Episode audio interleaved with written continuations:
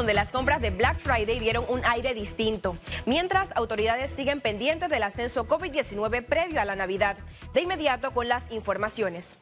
El esperado Black Friday cambió el panorama este viernes, cuando los panameños salieron a aprovechar las ofertas. Así lucía Albrook Mall este viernes negro, el esperado día de rebajas, que a raíz de la pandemia se extenderá hasta el domingo en muchos casos. Algunos almacenes desde hace días ya tenían ofertas para atraer a los compradores previo a la gran fiesta navideña.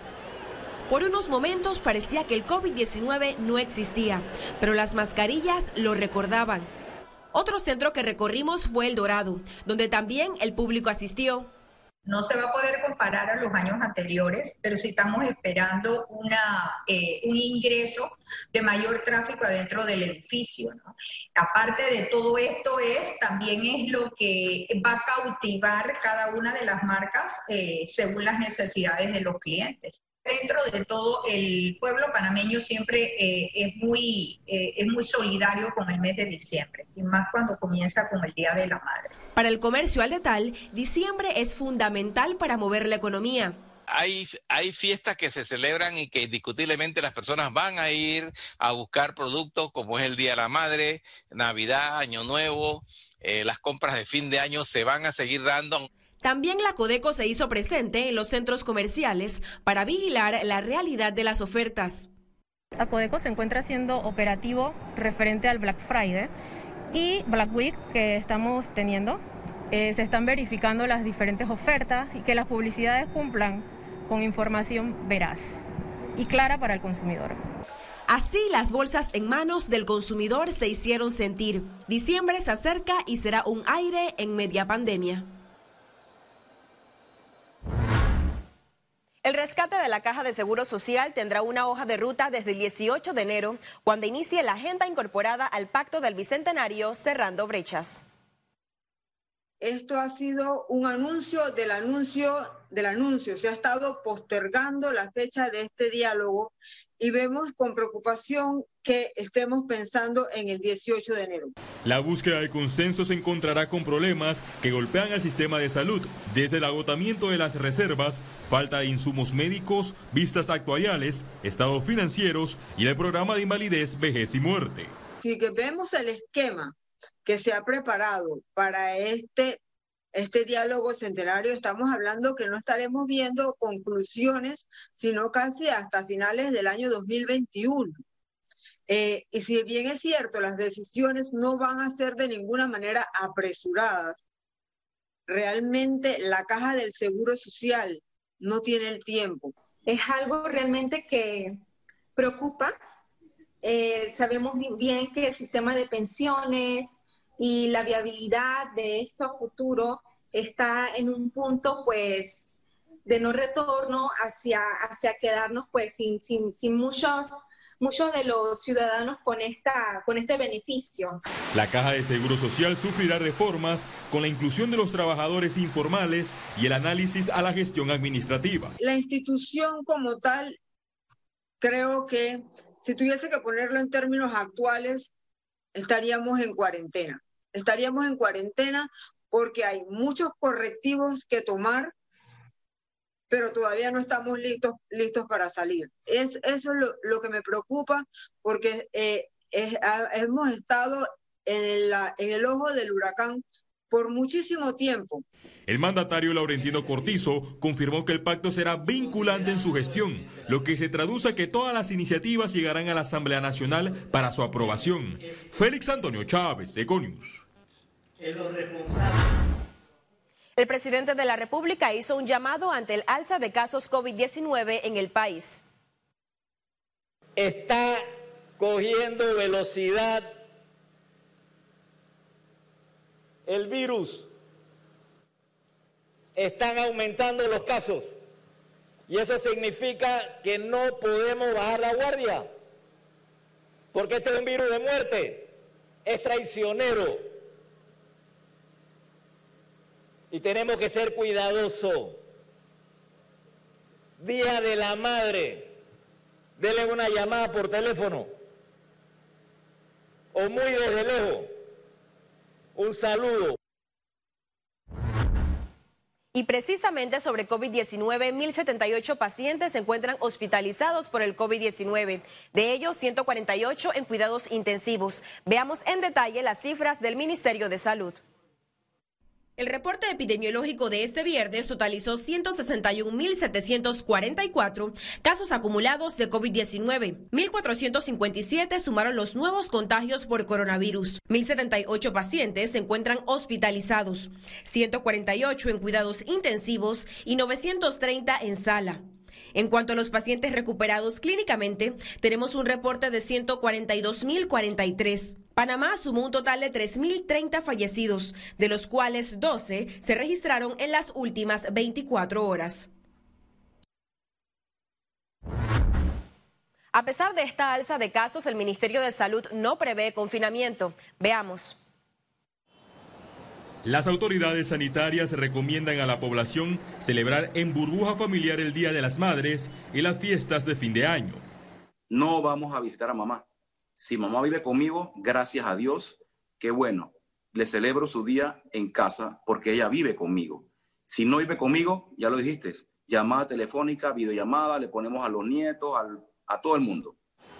El Ministerio de Salud también analiza ampliar el toque de queda en la ciudad capital. El toque de queda por ahora, ojo, es a las 11 acá en Panamá. Acuérdense que hay otro lugar que se, se amplió hasta las 7 de la noche.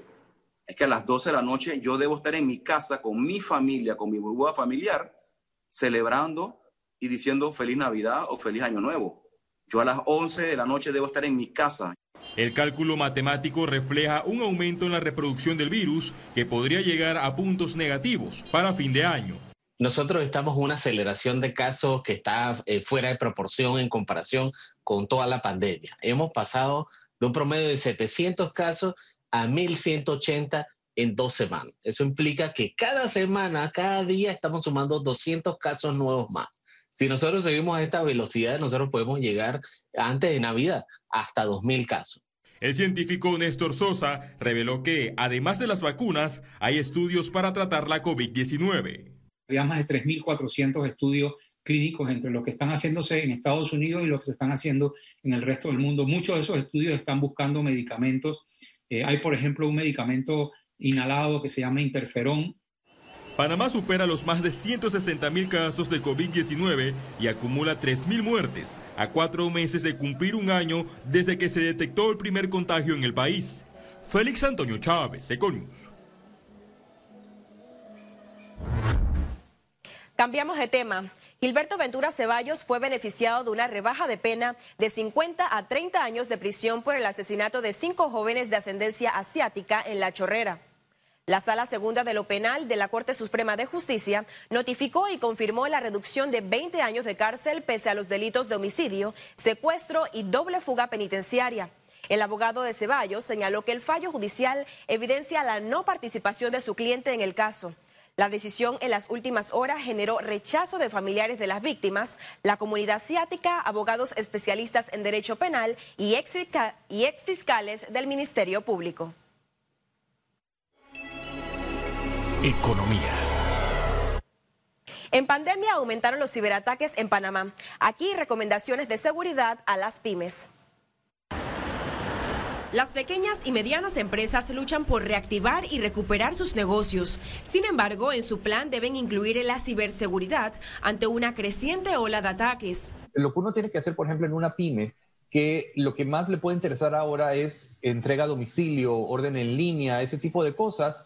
Tal vez no hace falta pedir la tarjeta de crédito en línea, sino que la hacemos manualmente cuando uno hace la entrega o eh, cuando uno recoge tal vez no publicar y no conectarse directamente a los sistemas internos de la empresa, sino que tener una copia que es la que está en la página web. Fortinet Panamá indicó que entre julio y septiembre de este 2020 en el país hubo 112 millones de ciberataques. Obviamente Panamá es un mundo de servicios, de la zona bancaria, etcétera. Entonces eso hace también que, que, eso sea, que sea, eh, que, haya habido este aumento y obviamente todo el tema de, de teletrabajo, que esto ha aumentado un montón.